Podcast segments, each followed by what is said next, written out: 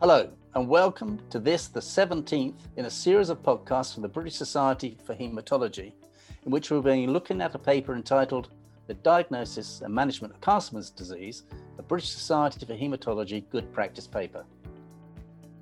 This podcast is being recorded on Zoom because of the ongoing COVID crisis, so we'd like to apologise in advance for any loss of sound quality. My name is Steve Schey, and I am Professor of Plasma Cell Dyscrasia at King's College, London University. I was a founder member of the Castleman's Disease Collaborative Network and Scientific Advisory Board that drew together international experts from across the world to establish international consensus diagnostic criteria and a management template for Castleman's disease. Our archaeological colleagues have informed us that 9,000 years ago, our ancestors were, in the absence of any understanding of human biology or anatomy, empirically trepanning the skull using flint instruments. This procedure appears to have been safe, as evidenced by the fact that many of these skeletons have healed skull lesions with new bone growth. Furthermore, the treatment, for whatever reason it was performed, seems to have been effective because many of the skeletons were found with not just one, but several trepanned lesions. The rarity of Castleman's disease and the absence until recently of complete or imperfect information about the condition has meant many of the procedures and interventions previously used in the management of Castleman's were empirical, performed on the basis of an educated guess or evidence from observation and experience in single or small patient cohorts only. This good practice paper draws together the literature from the last seven or eight years, reporting basic laboratory science and clinical data as a first step to improving the management and outcomes for our patients here in the UK. It is now almost 70 years since Benjamin Castleman described the disease that carries his name. He identified 13 patients with enlarged mediastinal lymph node masses, most of whom were asymptomatic and identified on routine chest x-ray with solitary masses or with two or three smaller adjacent masses present. Some of the lesions have been present for up to eight years, and following resection, no local recurrence or widespread nodes seem to have recurred. Almost 20 years later, Gaba et al. described the first case of this type of histopathology, presenting in multiple lymph nodes. And since then, Castleman's disease has been separated into unicentric as most probably was the case for the those patients that Castleman's originally reported, a multicentric disease. Today, we consider Castleman's disease to be a rare, heterogeneous group of polyclonal lymphoproliferative disorders, sharing a set of histological features that clinically overlap with hematology, oncology, virology, rheumatology, and immunology practice and is the cause of significant morbidity and mortality. Up until 2014, the classification of Castleman's disease was based primarily on histology and centricity. In 2014, David Fajgenbaum et al. proposed Castleman's disease be reclassified into six categories. The centricity subclassification of unicentric or multicentric Castleman's disease was retained using clinical examination and imaging. Multicentric disease, however, was further subdivided according to the presence or otherwise of the human herpes virus type 8 or HHV8 virus. The subclassifications of multicentric Castleman's were HHV8 associated multicentric Castleman's disease caused by the HHV8 virus. The majority of these cases are HIV positive, but a proportion dependent on the geographical prevalence of HHV8, may be negative and found in association with other immunosuppressive disorders. HHV8 negative MCD was further subdivided into the POEMS associated MCD, driven by a monoclonal plasma cell population of cells that are often present at very low concentration in the bone marrow or in the osteosclerotic bone lesions. About 20 to 30% of HHV8 negative MCD cases have been shown to have features of POEMS. Normally, POEMS has very high VEGF levels, but also high IL-6, interleukin-6 and interleukin-12, IL-12 are also described and may play an important role. The second HHV8 negative multicentric disease is TAFRO.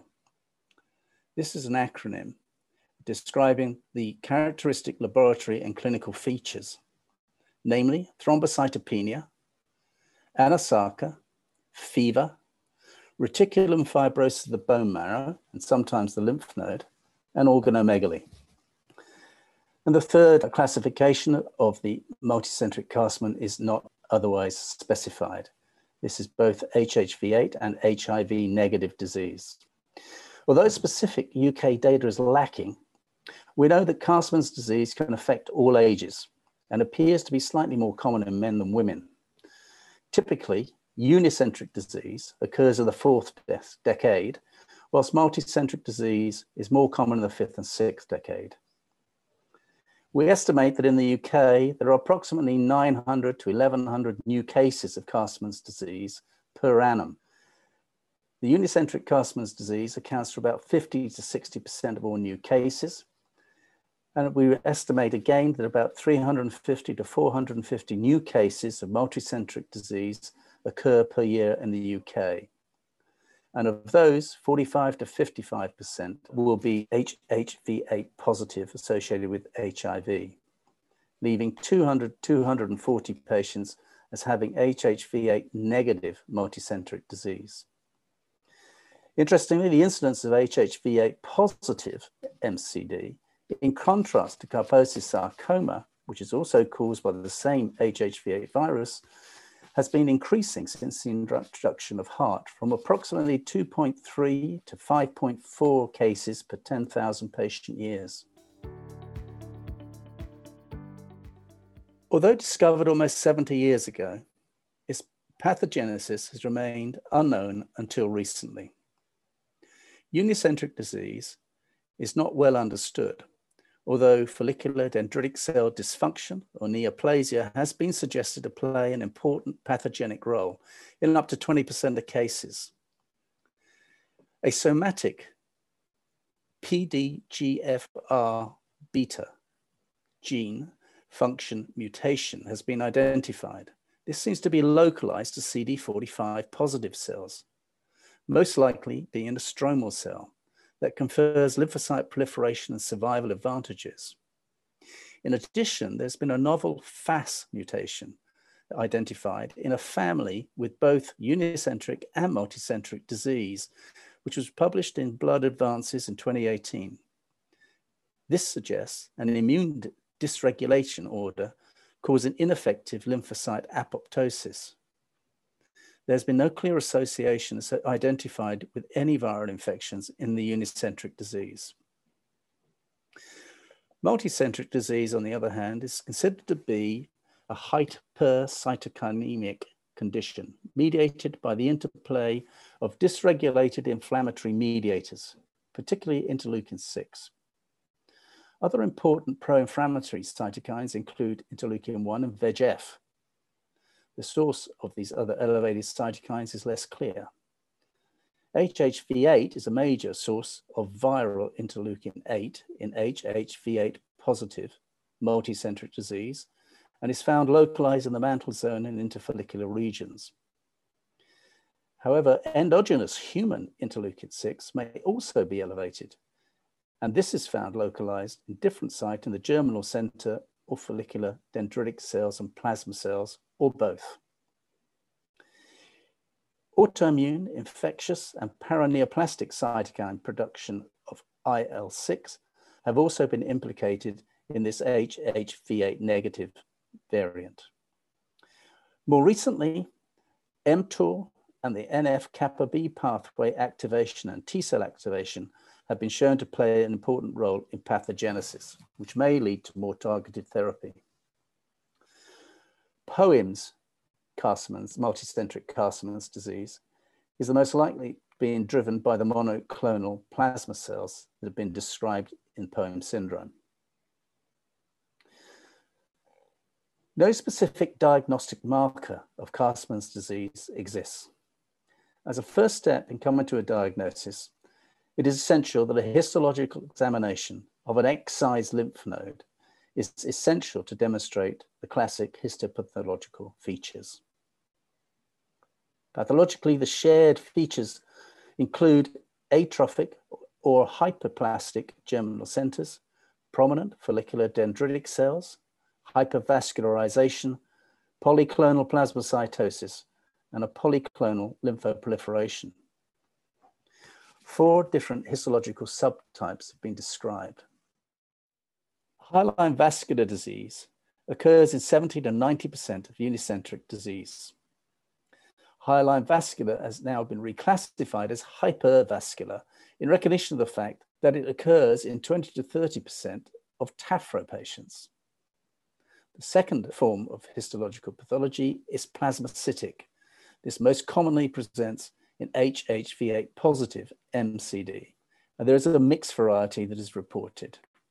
A plasmablastic variant, almost exclusively associated with HIV infection in these cells, is seen less commonly in that type of MCD and harbors the HHV8 virus. It is this cell that progresses to the frank plasmablastic monoclonal lymphoma. With the exception of plasmablastic variant, all the other types of histological features can be found in all of the different clinical subgroups of Castleman's disease. A recently published retrospective review of clinical trials and real-world data suggests that whilst histology is crucial for establishing a diagnosis, there is insufficient evidence to advocate the use of histopathology to predict response to treatment and should be used for diagnosis, but not alone to guide clinical management. Clinical examination and investigation are important for classification and prognostication of the disease. Presentation varies from mild constitutional symptoms to organ failure and death. And treatment decisions therefore need to, be take, need to take into account disease severity, which is based on five factors that look at performance status, and organ function, and can predict for low, intermediate, and high risk groups. PET CT is a standard of care, but MRI can also be used to look for the number of nodal sites, the presence of organomegaly or organ infiltration, bony osteosclerosis or lytic lesions, pneumonitis or infiltration. Laboratory tests look at viral studies, including HHV8, Serology is inadequate for this. You need to demonstrate antigen and HIV status. The ESR, CRP, and fibrinogen can be used to measure inflammatory status, but also hematologic investigation for hemoglobin, direct antiglobulin test and platelets, and biochemistry for renal function, liver function, and protein studies looking at hyper gamma-globulinemia, hypogamma-globulinemia, and the presence of a monoclonal paraprotein are important to the diagnosis. Unicentric Castleman's disease is generally asymptomatic, although occasional evidence of shortness of breath and paraneoplastic pemphigus can also be seen. This is a poor prognostic feature in unicentric Castleman's disease, along with pulmonary lymphocytosis, but is more commonly seen in the Asian population.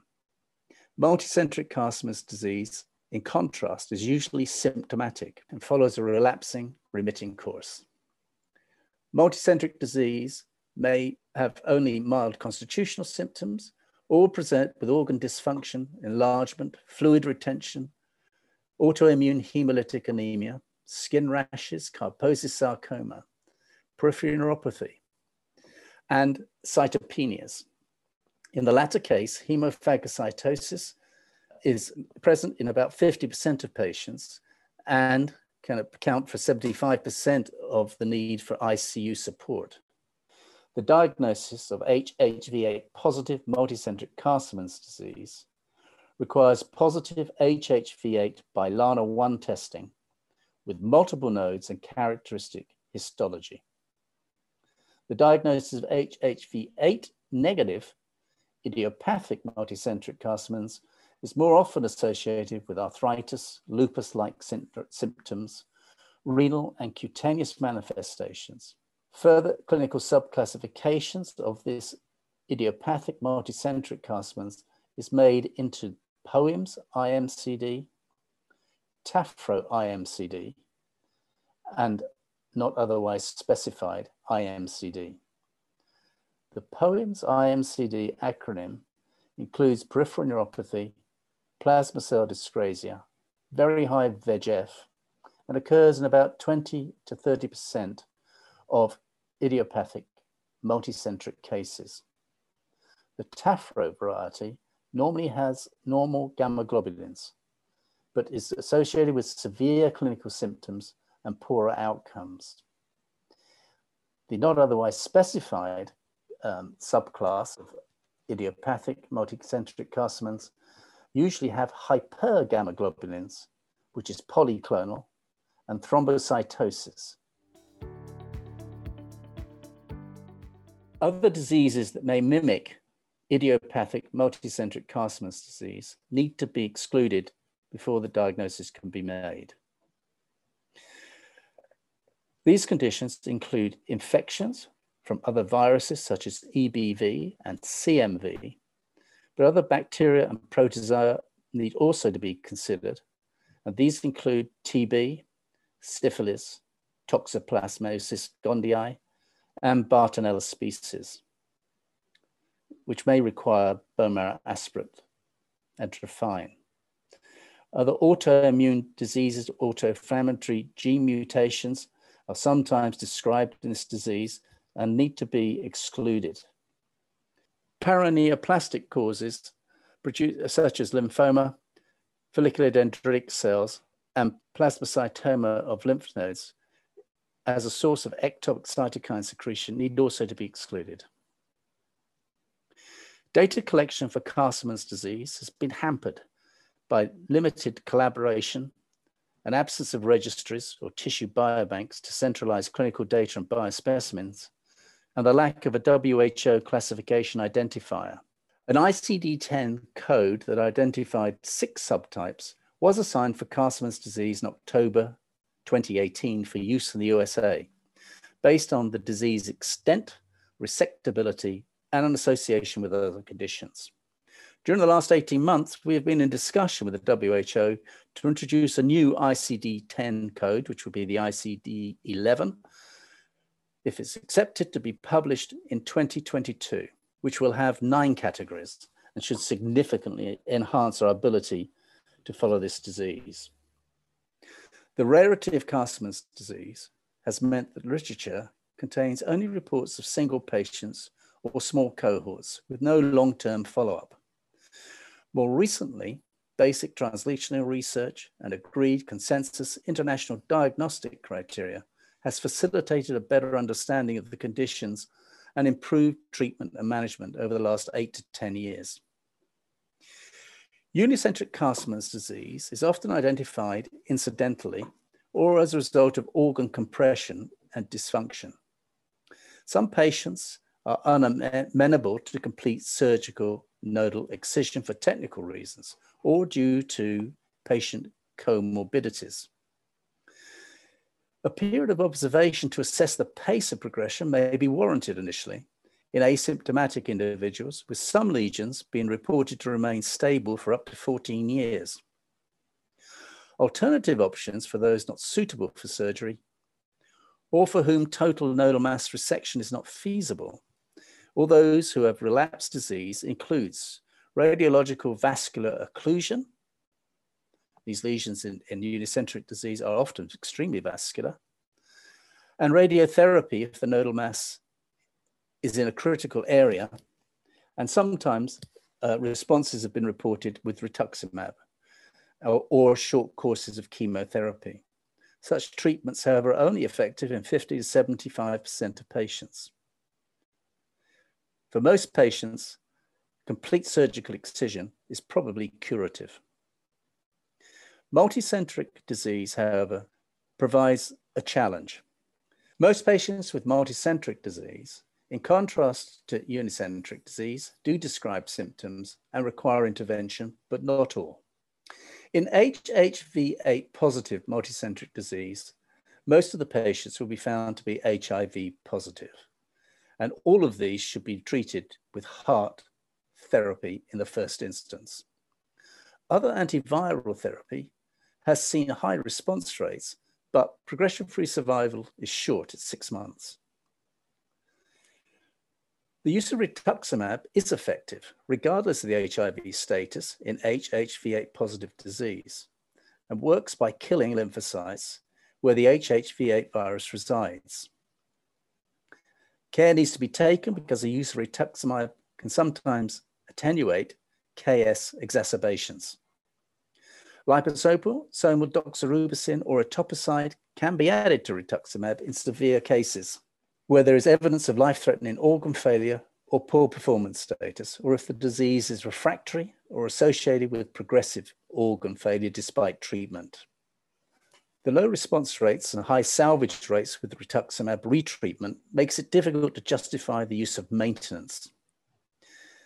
The use of rituximab with or without etoposide seems to have reduced the risk of HHV8 associated lymphoma.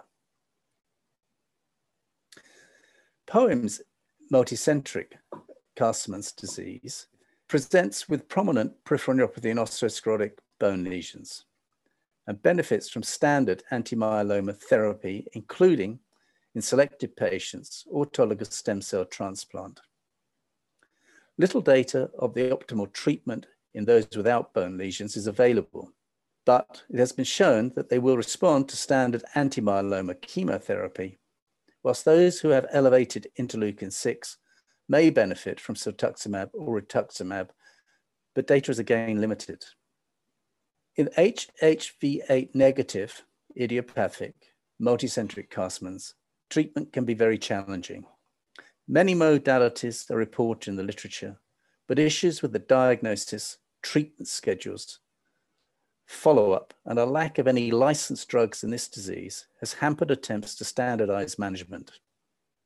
The use of a severity score first proposed by Van Rhee at an international evidence-based consensus treatment guidelines for international multicentric Castleman's and published in 2018 is helpful when making decisions about when to intervene. Siltuximab is the only licensed agent for HHV8 negative, HIV negative, idiopathic, multicentric Castleman's in the UK, Europe, and the USA, and is recommended as first-line treatment for patients presenting with both severe and non-severe idiopathic multicentric Castleman's. But patients with only mild symptoms who are stable or progressing only slowly may benefit from a limited course of rituximab. In the phase three siltuximab study, 34% of patients had durable symptomatic and tumor responses of greater than 24 weeks. A follow-up of this initial phase two and phase three trials using siltuximab has shown the efficacy and safety of long-term use. Interestingly, responses are not related to the level of circulating interleukin-6, which should not therefore guide treatment. But inflammatory markers do appear to predict response, and those with high inflammatory markers have the best siltuximab responses.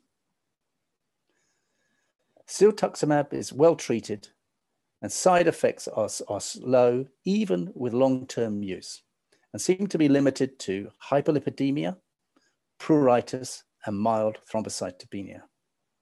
In severe disease, siltuximab should be given weekly times four in combination with steroids, and the patient clinically and laboratory monitored for response and organ function. You need to remember that once interleukin 6 has been given, IL 6 monitoring is unpredictable for about 12 to 18 months afterwards and cannot be used to monitor the response of the patient. Tumor response is also sometimes delayed following interleukin 6, and inflammatory markers will demonstrate prompt responses if it is effective. Rituximab may be considered as an alternative first-line treatment for non-severe and a second-line treatment in IL-6 failures, although it's not licensed in this indication. Many therapies have been given in non-responders with progressive organ failure. These include steroids, calcineurin inhibitors, mTOR inhibitors, other antibodies, and lenalidomide and bortezomib. There is evidence with limited duration single agent or combined chemotherapy responses, but this is only likely to occur in 50 to 75% of patients so treated. Data on maintenance is limited and generally given on an ad hoc basis. Only now is long-term data becoming available from the Accelerate observational study. For unicentric Castleman's disease, five-year progression-free survival in treated with uh, surgical resection is 98% and may well be uh, curative. Patients need to be followed, however, because of the risk of development of lymphoma and follicular dendritic cell sarcoma, both of which have a higher incidence in this patient group. HHV8 associated multicentric Castleman's disease has been significantly improved with the use of rituximab. Pre rituximab era data suggests that five year overall survival was 50 to 60%. This has now risen to greater than 90%. Mortality occurs from malignancy, infection, and progressive organ failure. HHV8 negative idiopathic multicentric Castleman's has improved with the introduction of siltuximab. A study from 2010 in the Mayo Clinic using conventional treatment suggested that IMCD had a median survival of 65% at five years. A more recent study by Satenga et al. in 2020 retrospectively reviewed the outcome from a cohort of patients using siltuximab and, and showed five-year survival of 96%. More research is needed in this condition to identify dysfunctional cells giving rise to it, why responses to siltuximab are not related to the IL-6 levels, what the optimal treatment is in the relapsed refractory setting.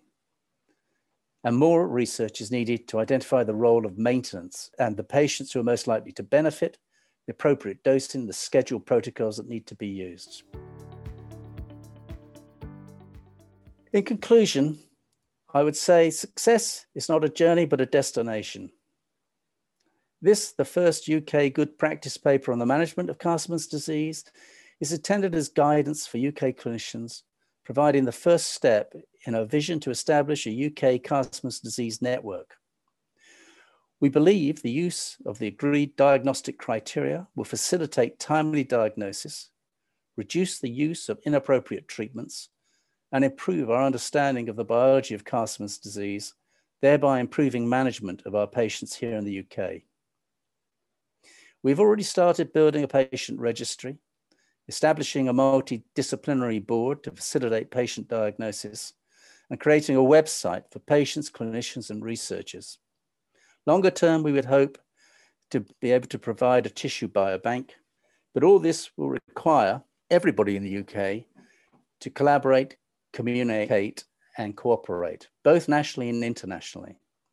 Discussions are already underway with our European colleagues in France, Spain, Italy, and Norway, and with the Castleman's Disease Collaborative Network in Philadelphia.